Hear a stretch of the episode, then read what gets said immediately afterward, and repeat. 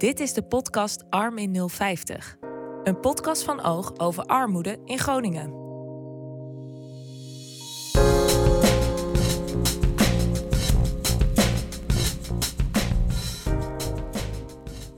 Uh, welkom bij deze negende aflevering alweer van de podcast Arm in 050. Uh, mijn naam is Chris Bakker en ik ben uw gastheer. Uh, deze aflevering staat in het teken van energiearmoede en wat de gevolgen daarvan zijn. We gaan hierover in gesprek met wethouder Eelco Eikenaar, onderzoeker Erik Meij van CMO Stam en hulpverlener Mirjam Nagelmaker.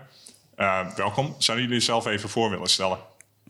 Nou, ik ben dus Mirjam Nagelmaker. Ik ben de coördinator van Stadjes Hand in Hand. Een vrijwilligersorganisatie gericht op het bestrijden van armoede. Oké, okay, dankjewel.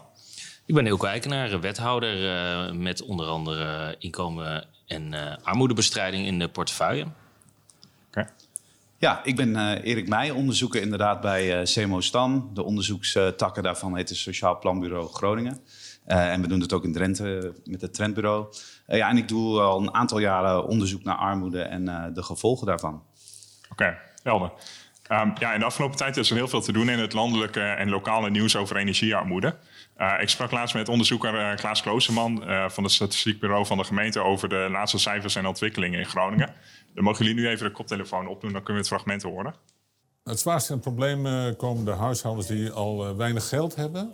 Ehm, die um, een woning hebben die, die niet zo energiezuinig is.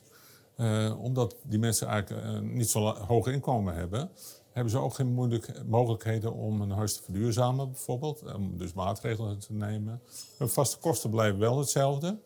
Uh, ja, en dan, uh, ja, die komen echt in geldgebrek, uh, zou je kunnen zeggen. Om hoeveel mensen gaat het ongeveer in de gemeente Groningen? Ehm, nou, in totaal gaat het om een paar duizend huishoudens wel.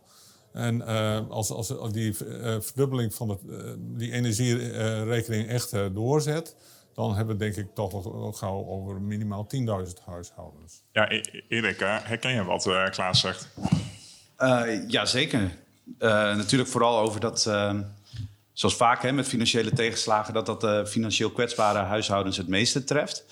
Maar met deze energiecrisis komen er inderdaad allerlei andere factoren ook bij kijken, zoals in wat voor woning leef je, Um, is het mogelijk om bijvoorbeeld energie te besparen? Dat zijn allemaal dingen die meespelen daarin, uh, hoe zwaar je getroffen wordt.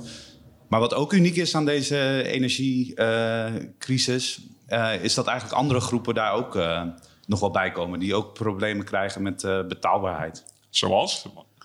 Nou ja, dan, dan hebben we het over mensen die bijvoorbeeld aan het werk zijn, die, die, die in loondienst zijn. Um, zelfs woningeigenaren. Het hangt heel erg af van het type woning waar je in zit.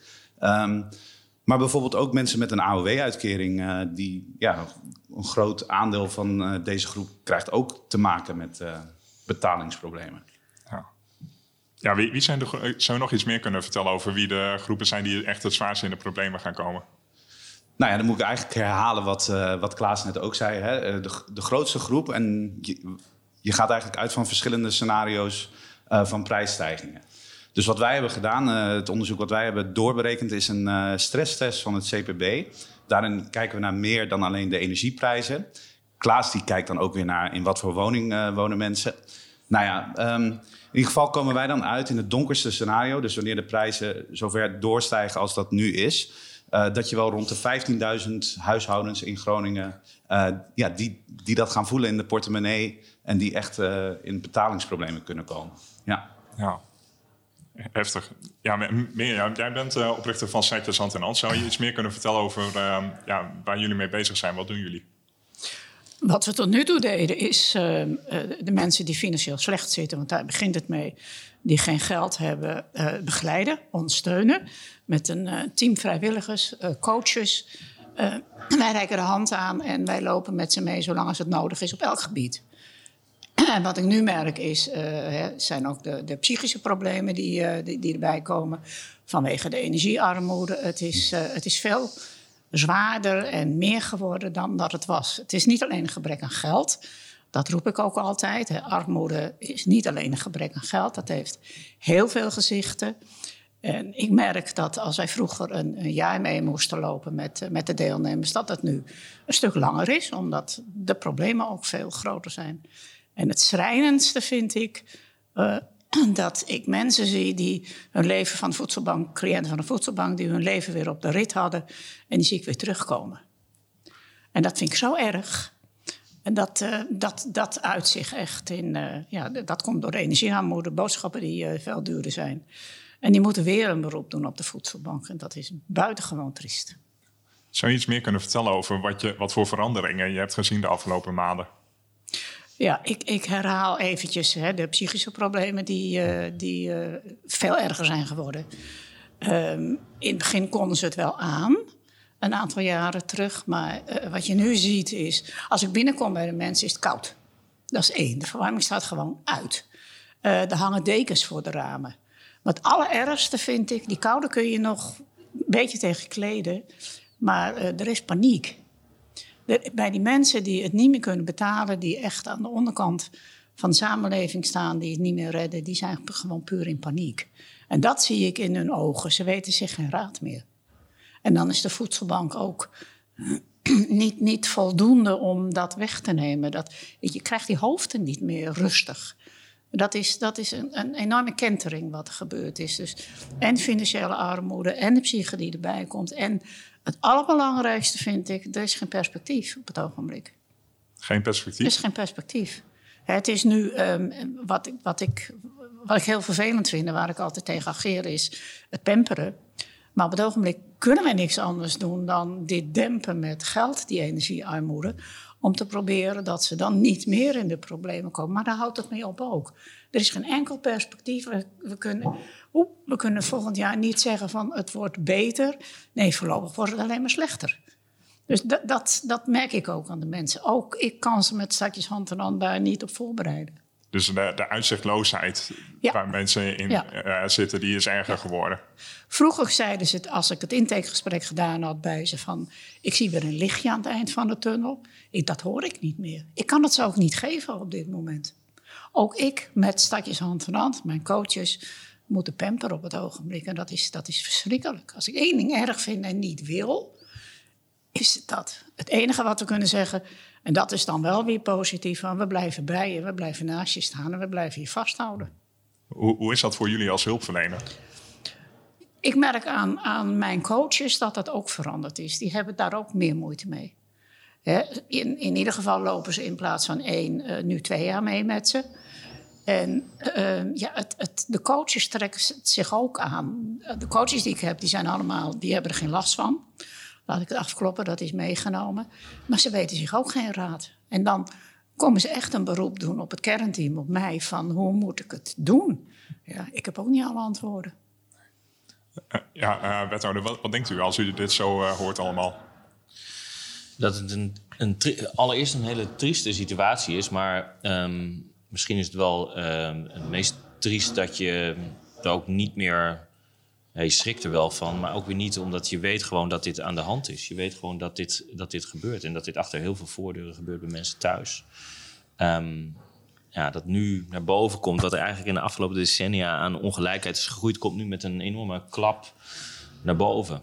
Omdat, uh, en dat zei je terecht, uh, ook, ook nieuwe groepen mensen die uh, nog nooit in de schulden hebben gezeten, die, zich, die nu in de schulden komen. Want als jouw energierekening van, nou ja, je hoort de gekste bedragen, maar gewoon naar uh, van 150 euro in de maand een voorschotbedrag zo naar 600 of meer gaat, dan, ja, dan, zijn, dan zijn er heel veel mensen die dat gewoon niet kunnen betalen. Dat is gewoon, ik bedoel, daar, hoef je niet eens de afgelopen jaren in armoede hebben gezeten. En moet laten staan dat je dan wel in armoede hebt gezeten en dat je dit er bovenop krijgt. Dan, dan zie je ja, dan, dan, dan krijg je die stress. Waar, waar, moet je, waar, moet je, waar moet je het dan nog zoeken? Ja. Ja, en, u, u snijdt net een, een heel terecht punt aan. Van, nou ja, dat er een hele grote nieuwe groep mensen aan gaat komen die eerder nooit uh, in een probleem is gekomen. Mirjam, zie, zie jij dat ook? Ja, ik zie dat absoluut op de voedselbank. A, de, de mensen die terugkomen, dat is één. Twee, uh, de combinatie van uh, niet genoeg te eten hebben, het niet kunnen betalen en de energiearmoede. En ZZP'ers zie ik heel veel. Ja. maar mensen ook, wat, wat Erik al zei, die een eigen huis hebben en die ineens die paniek bedoelde, ik ook. Die zo in paniek zijn van, oh mijn god, ik moet ineens 800 euro per maand betalen. Dat kunnen wij niet. En die zie ik ook op de voedselbank terechtkomen. Ja, dat is nogal wat. Van, ja, ik sprak laatst ook met iemand. Nou ja, die, uh, die krijgt een bijstandsuitkering van 900 euro in de maand. En die had op diezelfde maand uh, een energierekening van 1100 euro. Ja, dan op een gegeven moment houdt het wel snel op. We zien nu in korte tijd van de huishoudens op de voedselbank... in een paar maanden tijd van 400 huishoudens naar... nu hebben we er al 700. Ja. En allemaal door voedseltekort. Hè? Of de voedseltekort, dat ze het niet kunnen betalen. En energiearmoede. Nou, ga eraan staan. En we zijn nog niet klaar. Nee. Maar die enorme toegroei of toestroom van mensen uh, die nu voor het eerst in aanraking komen hiermee, daar kunnen jullie die op een goede manier bereiken als, als Netjes Antenant, maar ook als gemeente. Zijn jullie in contact met, met die mensen of weten zijn jullie te vinden? Nou, er is natuurlijk een groep die, de, die, die al jaren in die armoede zit. Dat is een groep die we kennen. Hè. Dat, is, dat is ook een groep die. Uh, de, de, is een, een, energiecompensatieregeling. waarbij uh, mensen 1300 en inmiddels 1500 euro. op het moment zeg maar, op het sociaal minimum zit tot 120 procent. dat je die krijgt. Dat is een groep mensen die we, die we kennen. Hè. Dus die krijgen ook grotendeels die, zo'n compensatie automatisch. Dus dat zijn mensen die we ook kunnen bereiken.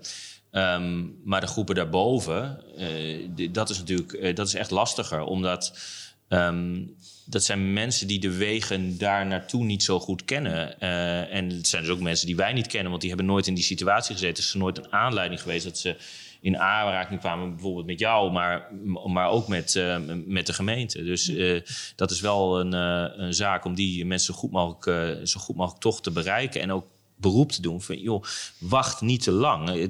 Meld je snel. Als, als de problemen nog over, te overzien zijn, dan, dan kun je nog makkelijker wat doen dan dat de schulden al gigantisch zijn gestegen en bijvoorbeeld de incassokosten bovenop komen. Hè? Want uh, de incasso-industrie die, uh, die vaart er, eh, vaart er wel bij, bij tijd en wijle. Um, en dus dan kan een, een, een relatief kleine schuld van 1000 euro, dat is ook een gigantische schuld, maar een relatief kleine schuld van 1000 euro kan zomaar oplopen tot, uh, als, je, als je niet gek op kijkt, 10.000 euro. En dan probeer er dan nog maar eens uit te komen. Maar ook dan zijn er mogelijkheden, maar dan moet je je wel melden. En, en, en, en ja, dat is wel het beroep wat ik ook mensen zou doen. Wacht gewoon niet te lang, je eigen belang. Hè? E-, Erik, ik zie je heel erg knikkend kijken. Vertel, heb jij nog iets toe te voegen? Nou ja, iets toe te voegen. Ik denk inderdaad dat um, je wil voorkomen dat die problemen escaleren en dat ze nog erger worden dan ze, dan ze al waren. En tegelijkertijd, voor gemeenten is het natuurlijk heel erg moeilijk om deze groepen in beeld te krijgen. Um, de minima-huishoudens, die zijn ook altijd al wel in beeld. En daarboven komen mensen ook uh, in de problemen. Maar het hangt heel erg van heel veel factoren af, hè, waar we eigenlijk helemaal geen zicht op hebben. Van, kan iemand de thermostaat wat lager zetten? Um, uh, unieke situaties, zoals misschien iemand die chronisch ziek is, waarbij dat bijvoorbeeld weer niet kan. Dus de uitzondering wordt hier bijna de norm en die bepaalt eigenlijk kom je, ja, kom je de winter door of niet. En de allergrootste factor die we eigenlijk niet weten, is wat voor winter het gaat worden natuurlijk. Uh, ik denk, ja, ik hoorde het laatst ook iemand zeggen van dit jaar hoopt niemand op een Elfstedentocht. Beetje gekscherend gezegd, maar dat is ja. natuurlijk wel waar. Ja, nou, klopt. Ja ja, die, die chronisch zieken, uh, er was al, al voordat uh, deze energiearmoede een, een, nou ja, groot mhm. issue werd, was dat volgens mij al een van de twee groepen die altijd het zwaarst in de, of het diepst in de problemen zaten. Een chronisch zieken en de mensen die in een schuld, uh, schuldsaneringsregeling mhm. zitten. ja, dat gaat nog wel erger worden de komende tijd. Zeker. Ja, ja dat is te verwachten. En het is natuurlijk ook um, de vraag hoe die hoe het prijsplafond voor mensen uitpakt, uh, die energiecompensatie, wat dat betekent. Um, en dat hangt heel erg af van, je, ja, van het huishouden eigenlijk. Hè? Het energieverbruik, kom je daarvoor in aanmerking? Hoeveel ben je dan geholpen? Maar daar is nog heel veel onduidelijk over eigenlijk. Hè? Energiebedrijven weten dat nog niet precies uh, hoe ze dat moeten doorrekenen. Um, dus mensen uh, maken zich zorgen daarover en terecht ook, denk ik. Uh, en dat zorgt voor heel veel stress. Ik vind het wel mooi dat jij dat ook zo benoemt.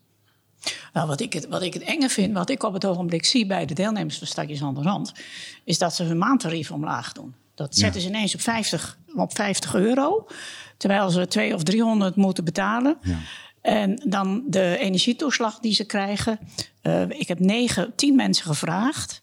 En ik moet heel eerlijk zeggen, negen van de tien die het op een rekening gestort kregen, die hebben uh, de vakantie van gevierd of kleding voor de kinderen. En ik, ik begrijp het als je zo'n bedrag op je rekening hebt en je zit in, in, in de ellende, in de financiële ellende, dan doe je dat soort dingen. Want, zeggen zij, de afrekening komt volgend jaar wel. Dan zien we dan wel weer. Mhm.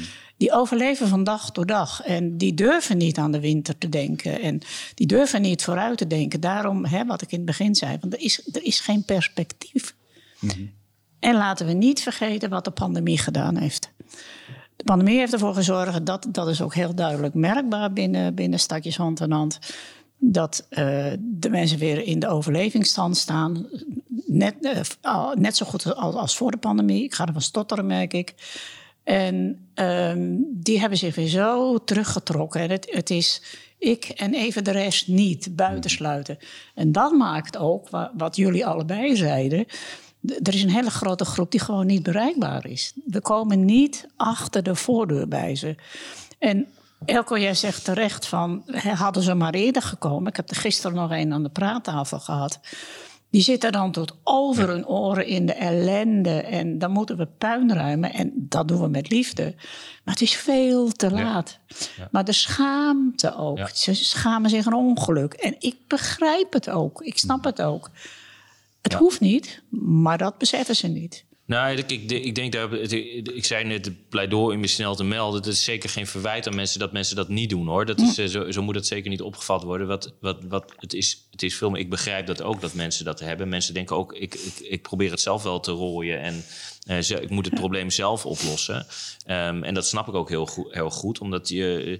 Het denk, heeft denk ik ook te maken met waardigheid. Je wil, je, wil niet, je wil niet afhankelijk zijn van andere mensen. Dat is ook heel erg begrijpelijk. Daarom, daarom vind ik het ook wel het feit dat we in deze situatie zitten en dat door een enorm scheve verdeling van inkomen, maar vooral ook van, van, van vermogen en kapitaal, um, zorgt ervoor dat er mensen zijn die, die altijd op dat minimum zitten. En dat, dat, gaat, dat wordt net ook terecht gezegd. Armoede gaat over meer dan alleen dat gebrek aan geld. begint wel vaak met het gebrek aan geld. Maar het zorgt er ook voor dat je schaamte hebt, dat je stress hebt. En al die dingen, allemaal factoren die zorgen dat mensen niet um, zich vroegtijdig uh, melden. Wat eigenlijk wel uh, zou moeten, wil je mensen op een, op een uh, goede manier zo, snel mogelijk, zo, zo, snel mogelijk helpen.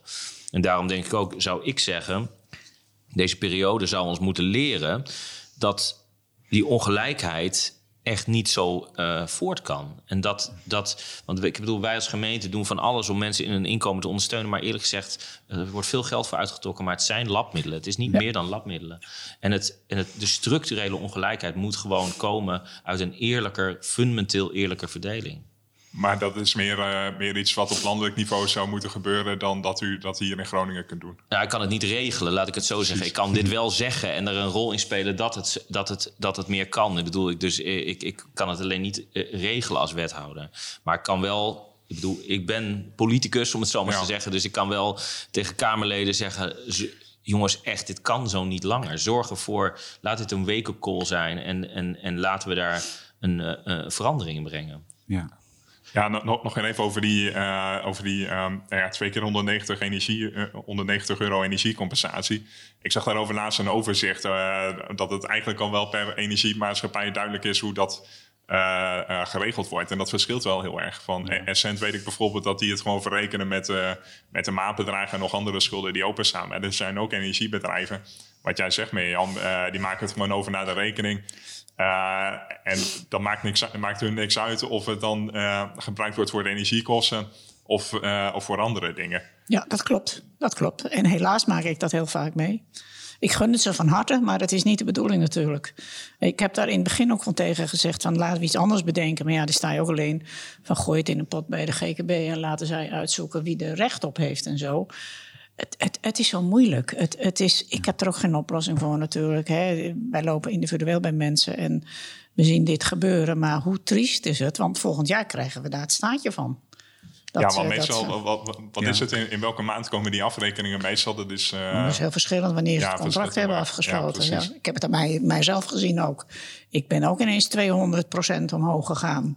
Mijn, mijn vaste contract liep net af. En ik denk, oh, goed. Ja, nou ja. Nou, het is wat jij zegt, het, wisselt heel erg. Hè? Kijk, Ja. Het maakt heel erg uit van je individuele situatie. Als jij in een Ja. energie, toevallig in een energiezuinige woning woont... en je hebt nog een langjarig contract met de belager... dan, Ja. dan, eh, dan is er eh, in ieder geval wat betreft de energieprijzen... geen centje pijn op dit moment. Precies. Eh, en andere mensen die zitten precies in een omgekeerde situatie. En die eh, hebben een eh, woning waar de wind van voor naar achter doorheen waait. En, eh, ehm, eh, en, en loopt het energiecontract af. En dan ga je echt eh, naar, eh, naar eh, grandioze bedragen. En dan hebben we het nog niet eens gehad over de dure boodschappen. Hè? Dus die komen er dan ook nog, eh, die komen er dan ook nog bij.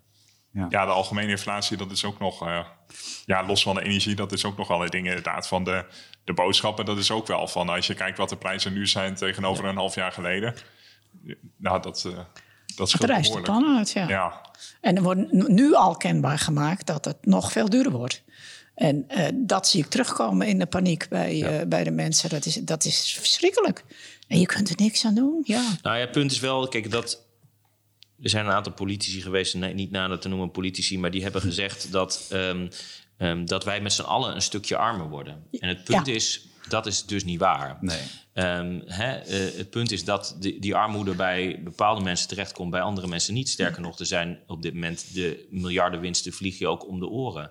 Hè, de supermarkten die, eh, die doen het lekker, zullen we maar zeggen. Hè. Dus ehm, eh, het, het ga- gaat hier ook om een, echt om een herverdelingsvraagstuk, om het zo maar te zeggen. Er moet echt herverdeeld worden en zorgen dat diegenen die buitensporig profiteren, daar wat van inleveren ten opzichte van de mensen die buitensporig eh, hier de klappen van krijgen. Ja, en ik denk dat het dan ook wel weer kansen opent op het gebied van energietransitie bijvoorbeeld. Als je het hebt over vermogen, woningeigenaren die er warmpjes bij zitten, die, die, zijn natuurlijk in, die komen in aanmerking voor allerlei subsidies om je woning te verduurzamen. Vaak hebben ze dat ook al gedaan. Ik geloof nu dat de, de, de wachttijden bij een gemiddeld zonnepaneelbedrijf zijn eh, ja, niet te overzien ook, zeg maar. Hè. Dus veel mensen doen dat ook. Maar het gaat er ook om van wie, wie heeft die, die ehm, hoe zeg je dat, die optie eigenlijk? Eh, want als we kijken naar wie komen nou in de, in de knel nu, dan is het overgrote deel zijn huurders. Die niet direct iets te zeggen hebben over hoe hun woning geïsoleerd is. ehm, of daar zonnepanelen op komen, ja of nee. Dus eh, we zien ook een versnelling van die energietransitie, maar voor bepaalde groepen. En dat is eigenlijk een soort van uitvergroting van die ongelijkheid die er al was. Dus bestaande problemen worden eigenlijk uitvergroot, juist in zo'n tijd van crisis, denk ik. bij wat voor huurders zie je dat vooral? Bij corporatiewoningen of particuliere huur? Of, of vraag ik nu iets heel specifieks? Eh, ik denk dat dat heel specifiek is, want particuliere verhuur maakt het natuurlijk ja, ja, heel veel. Dat, dat hangt heel erg af van de huisbaas. Ik denk dat heel veel woningcorporaties bezig zijn om hun bezit te verduurzamen. Ehm, maar dat hangt er ook helemaal van af van in wat voor. Eh, in wat voor woning woon je dan? Hè? De, de oudere woningen die misschien op de nominatie staan voor de sloop, dat, dat zijn vaak woningen waar niet zoveel meer aan gedaan wordt. Dus ook hier weer maakt het heel erg uit van in wat voor situatie zit je en wat voor gevolgen heeft dat dan. Ja. Dat klopt, wat, wat je ziet gebeuren nu. En dat, dat, dat zie ik heel veel. Ehm, eh, de hele families slapen weer in de woonkamer. ja. Die gaan niet meer naar de slaapkamer, want daar is het te koud. Ondanks de dekens voor de, voor de ramen. Maar ik, ik zie het echt. Dan worden de, de bedden daar neergezet, matras op de grond. Want dat is dan één kamer, één ruimte die ze maar hoeven te verwarmen. Dat, het, het is echt onvoorstelbaar. Maar Om- dat, dat, zie, dat zie je nu al. En eh, ja, dat zie ik nu al. het is Ja. nu nog niet eens eh, echt koud Had je geweest. winter, nee precies. Maar om, om maar te besparen. Ja, andere eh, vertrekken die, die laten ze dan. Met het gevolg dat dat er weer gaat schimmelen straks. En, eh, dat, het, het, het is een, een, een cirkel die, eh, die heel vervelend eh, werkt. Ja. Maar ik zie het echt gebeuren. Ja, en blijkbaar dus die, die, die maatregelen die zijn aangekondigd. Hè? Want dat, dat, dat zijn echt miljarden. Dat is een stevig pakket. Als we dan hebben over pleisters plakken... dan is dit echt een kolossale pleister wat dat betreft. Gaat ook heel veel huishoudens helpen, denk ik. Hè? Om erger te voorkomen. Ehm, eh, de vraag is heel erg van blijf je onder dat plafond, ja of nee? Eh, dus dat is belangrijk om uit te zoeken. Maar heel veel huishoudens weten het niet. En ik denk dat die onzekerheid zorgt voor dit soort Ja. type gedrag. Ja, dat horen wij ook wel eh, met contacten die wij hebben. Mensen die, die bij de sportschool gaan douchen. Ehm, allemaal van die creatieve oplossingen. En gelukkig ook hele mooie oplossingen, zoals die energietoeslag. Eh, dat je dat kan storten bij het kansfonds bijvoorbeeld, bij het armoedefonds. eh, om dat dan zo weer her te verdelen. Want dat zijn generieke maatregelen, die zijn voor iedereen. Maar niet iedereen wordt gelijk getroffen. Dus nou, ik vind het ook mooi dat er dat soort voorbeelden, dat je die nu ook ziet opkomen.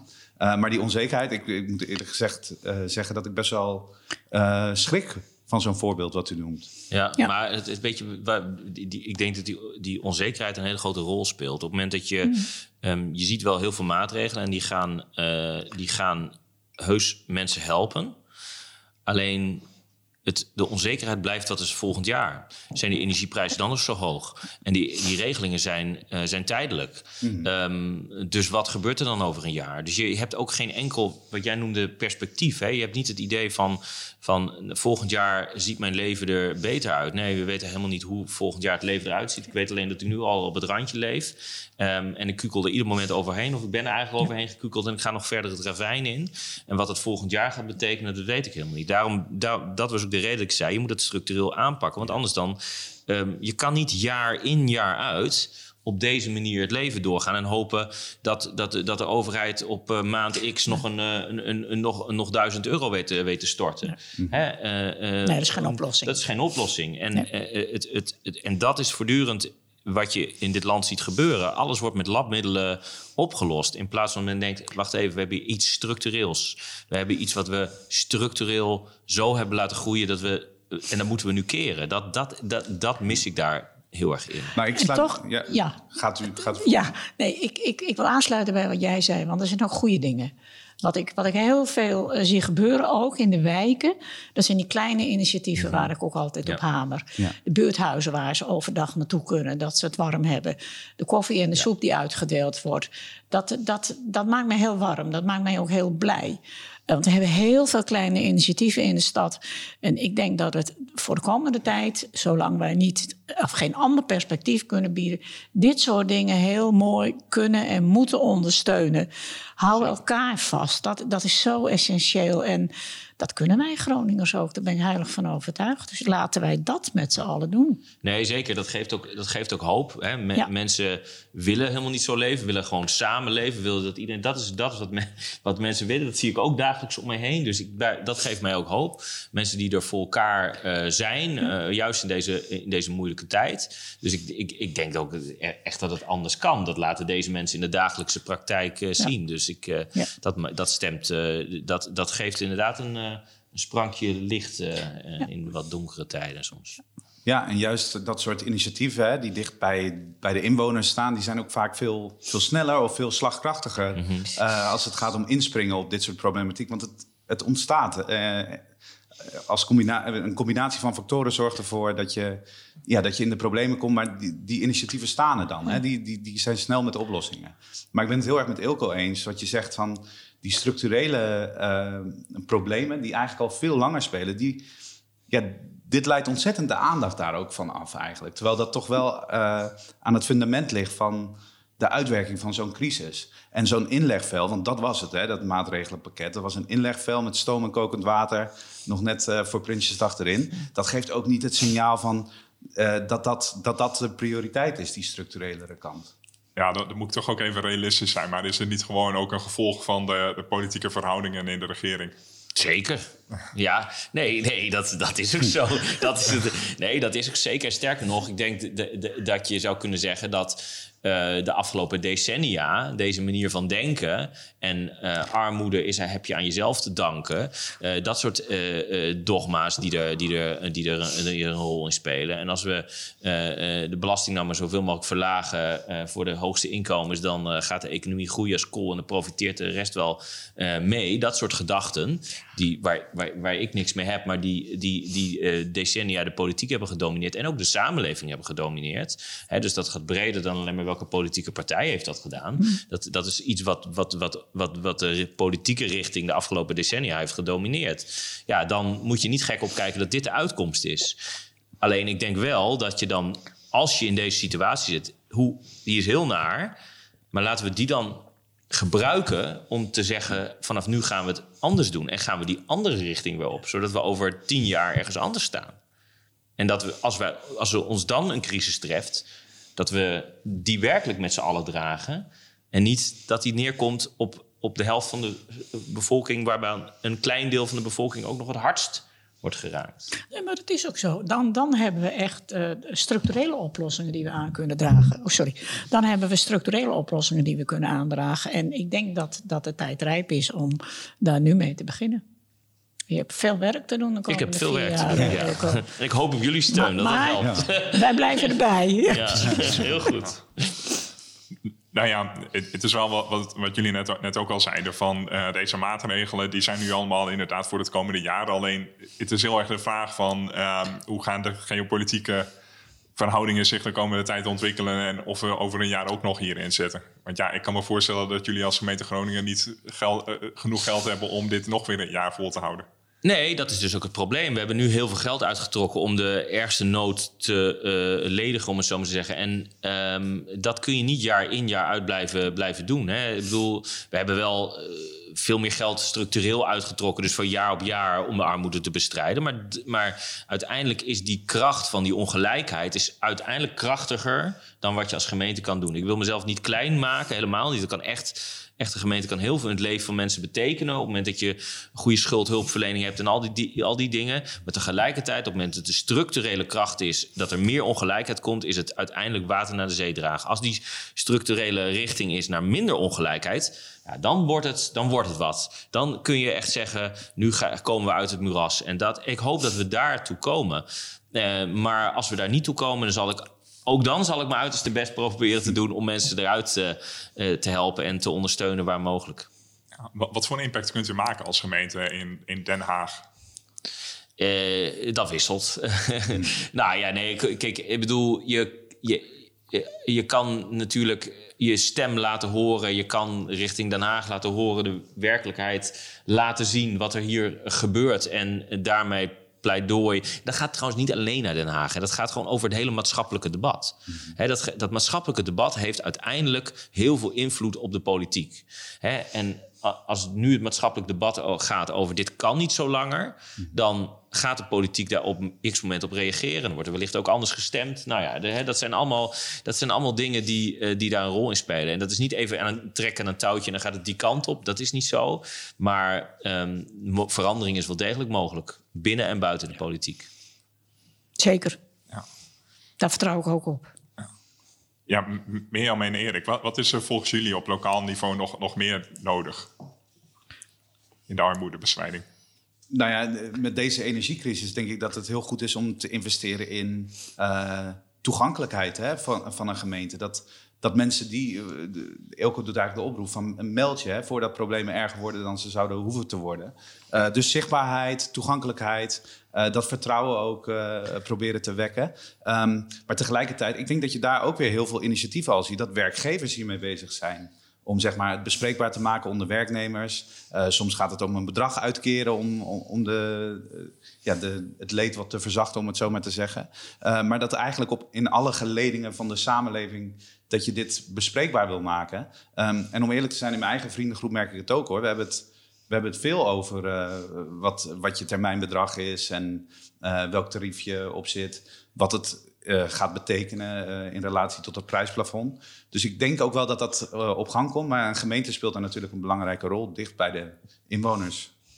En, en Mirjam, volgens jou? Ja, ik, ik, sluit me, ik sluit me helemaal aan bij jou. Ik heb twee dingen waar ik, waar ik op wil bogen. Dat is inderdaad de zichtbaarheid.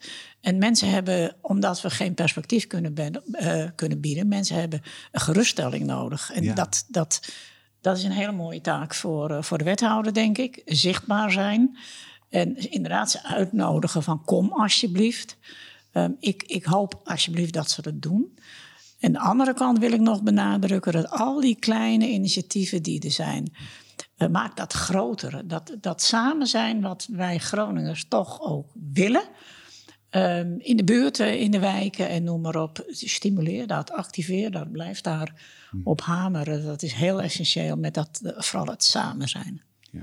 Laten we elkaar maar vasthouden. Wat is uw reactie hierop? Uh, ja, nou, ik neem deze oproep ter harte. Nee, het, ja. dit, dit, is precies wel wat het is. Ja. Dat is, dit is precies het, wat het is. Je moet zorgen dat je in die wijken de, de bent, dat mensen je weten te vinden. Want dat wordt, hè, de, we hebben eh, net geconstateerd, komen mensen bij die, dat nooit, die nooit contact hebben gehad met de gemeente. Dus het is de grootste opdracht om dat wel voor elkaar te krijgen. En dat doe je door laagdrempelig te zijn, door in de wijken actief te zijn. Ehm, dus nee, dat is goed gehoord. Dat uh, goed in mijn oren geknapt. Ja, het, het mes dat snijdt een beetje aan twee, twee kanten. Want aan de ene kant wil je inderdaad dat, dat die mensen jullie weten te vinden als, als gemeente, maar ook maatschappelijke organisaties en hulpverleners zoals jullie, uh, Mirjam. Maar aan de andere kant, ik kan me voorstellen dat die toename zo groot gaat worden dat uh, het ook gevolgen gaat hebben voor jullie capaciteit. Dat jullie misschien niet iedereen kunnen helpen. Dat zit erin. Ik heb dat gisteren al meegemaakt aan onze praattafel in Parpel. Uh, er zaten ineens vijf mensen die een beroep op stakjes van deden. Twee ervan kan ik honoreren en de, andere moet ik nee verkopen. Hoe, hoe, dat is vreselijk. Die kan ik niet, ook, ook omdat de problematiek heel zwaar is en ingewikkeld. Maar ik kan ze wel doorverwijzen, gelukkig. Dat scheelt. We hebben ook een, een functie die doorverwijzen kan. Maar ik kan het niet bijbenen, nee. Ja, dat geldt voor de gemeente in die zin dat, uh, kijk, uh, extra middelen beschikbaar stellen om mensen aan te nemen, dat is het probleem niet zozeer. Het is vooral uh, dat het heel moeilijk is om aan mensen te komen. Dus, maar we zetten alle uh, alle zeilen bij om het voor elkaar te krijgen. Dus uh, aan de inspanning zal het zeker niet, niet liggen. Dus, ehm, maar we zijn hier ons zeer bewust van. En, en, en het, je weet ook nog niet precies wat er op je afkomt. Hè? Want het, mm. er werd net gezegd, het hangt ook heel vanaf hoe, hoe die winter uitpakt. Als, als het 20 graden gaat vriezen, dan, dan hebben, we, hebben we echt poppen aan het dansen. maar als het een hele zachte winter wordt, dan, dan geeft het, zorgt dat voor iets heel anders. Dus um, in die zin is het ook, is het ook wel je, je hebt het gevoel, er komt heel veel op ons af. En we zien ook al heel veel. Maar, maar hoe groot het precies gaat worden, dat weet je ook niet precies. Maar um, ik weet, iedereen die ik gesproken heb binnen de gemeente... is uitermate gemotiveerd om dit uh, te doen. Dus uh, daar zal niet, zal niet aan liggen. Ik, ik, kan me voorstellen dat dat dan ook zo'n zo dilemma is... wat je in de politiek wel, wel vaker ziet... Van, je kan er eigenlijk moeilijk op plannen. Van hoe, hoeveel mensen moeten we gaan aannemen... En dan krijg je achteraf vaak het verwijt van... als het dan toch meevalt of toch erger is het verwijt van beide kanten. Van nou, je hebt te weinig mensen aangenomen of je hebt veel te veel mensen aangenomen en er is te veel geld voor uitgegeven. Ja, maar dat, dat, dat, dat is waar. Maar is. het is op dit moment meer zo. Het is heel moeilijk om mensen te krijgen. Dus we doen, zetten alles op alles om mensen te krijgen. Dus de inspanning is, is tot het uiterste, zullen we zeggen. En we hopen dat het meevalt. Dat is, dat is denk ik uh, wat, uh, wat de situatie is. Nou, dat is ook wat jij noemt, Elko. Het, uh, er is een tekort aan vrijwilligers wat ik daar straks al zei, mensen hebben zich opgesloten. Het is eerst ik en mijn gezin en alle begrip. Maar het is heel erg moeilijk om aan vrijwilligers te komen. Dat merk ik in eh, stadjes hand in hand ook. Even niet. Ja, ik zeg net, kijk, het is moeilijk om mensen te vinden, maar laat mensen zich er alsjeblieft niet door tegenhouden. Dus heb niet het gevoel, ik kan me niet melden. Je kan altijd terecht bij de gemeente. Ja, ja dus. Uh... Ja, dat, dat voor de goede orde. Uh, ja, onze, onze podcast gaat dus over, over armoede in Groningen. Uh, nog wel even de algemene vraag. Ja, hoe, hoe komt het volgens jullie in het algemeen dat armoede zo'n groot probleem is in Groningen? Zo groot is in Groningen? Ja, ik zeg meteen, het is niet alleen in Groningen. Het is, het is dus overal zo. We zijn nummer zes op de lijst nu, nou, vier. Ik weet niet Groningen is wat gezakt, hè? Ja, nee, we zijn uh, gezakt. Ja. Sinds 2019 uh, ja. een stukje lager op die ranglijst van armoede. Ja. Dat heeft natuurlijk alles te maken met die fusie. Uh, niet per se dat het armoedebeleid zo effectief was. Nee. Maar als je haren en de boer annexeert. Nou, ja.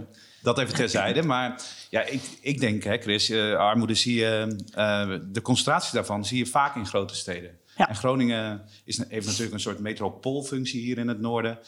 dus het is ook niet meer dan logisch dat je dat hier het meeste ziet in het noorden. Um, ja, of dat dan nou, het is niet, het is niet extreem veel. Het, het was altijd achter Rotterdam de tweede stad. Hè? Dat, dat was het vroeger. Nu inderdaad zesde of zevende of zo. Um, maar ik denk ook dat je in, in Groningen heel veel uh, creatief uh, uh, armoedebeleid ziet. en dat ook de rol van burgerinitiatieven heel groot is. Stadjes Hand in Hand is ook zo'n zo'n prachtig initiatief. die, die heel effectief zijn, denk ik. Um, ja, ik weet niet of dat antwoord geeft op uw ja. vraag. Maar het heeft ook een nadeel, vind ik. Dat, dat vind ik echt. Um, hoe meer nadruk, hè, wat je, wat je, waar je energie aan geeft, dat groeit. Mm -hmm.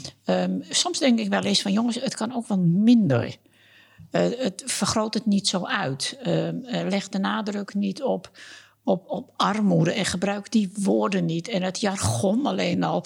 De achterstandswijken, de vogelaarswijk. Denk ik, mm -hmm. doe dat nou niet. Het zijn Mensen zoals jij en ik op gelijkwaardige basis die recente makken hebben. Dat is het verschil. Maar dat is ook het enige verschil.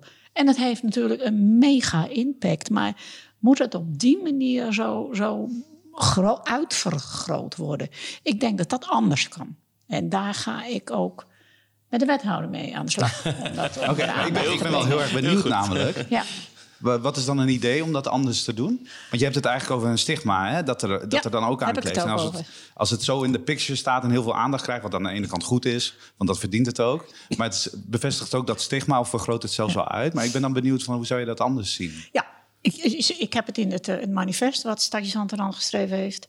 Uh, wat ik vorig jaar aan wethouder Dix heb uh, overhandigd.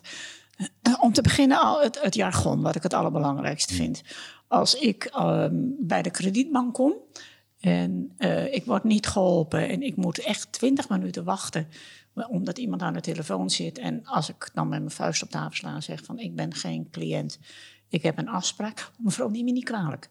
Dat is heel fout. Dat is on ongelooflijk fout. Ja. Um, dat is één. Het tweede is wat ik noemde uh, waarom moet er benadrukt worden dat je in een achterstandswijk woont of een vogelaarswijk? Als jij dat van kinds af aan hoort, ga je er op een gegeven moment ook naar gedragen.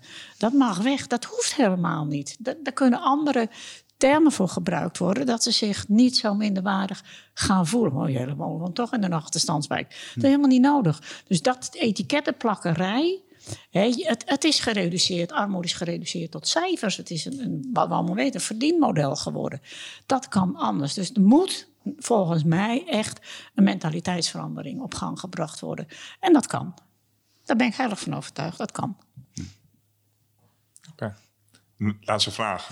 Komen we met z'n allen eh, de winter door in Groningen? Ah, diepe zucht. Um, ja, nou, ik bedoel, we zien nu al grote problemen bij mensen. Dus er, gaan, zitten nu al heel veel mensen in de problemen. Maar hoe groot die problemen gaan worden, hangt dus letterlijk van de temperatuur af. Dat is denk ik wat het is. Um, maar dat de problemen groeiende zijn op dit moment al, daar hoeft, de, de, ja, dat, dat, dat zie je overal om je heen. hoef je, je moet wel echt tot een, tot een, een behoren, wil je dat niet uh, hebben opgemerkt. Oké. Ja, volgens mij zijn we dat zo wel. Of eh, willen jullie nog iets uh, vertellen? Nee, ik hoef niet nog iets te vertellen. wat, wat ik zei, wat ik een hele mooie vind, is laten we elkaar inderdaad vasthouden. En dan komt het wel goed. Het is moeilijk, het zal niet makkelijk worden, maar het komt goed. Het komt altijd goed. Oké, okay. dank jullie wel. Leuk dat je luisterde naar de podcast Arm in 050. Dit onderzoeksproject wordt mede mogelijk gemaakt door het Stimuleringsfonds voor de Journalistiek en de provincie Groningen. Wil je meer weten over het armoedeproject van Oog? Kijk dan eens op armin050.nl. Tot de volgende aflevering.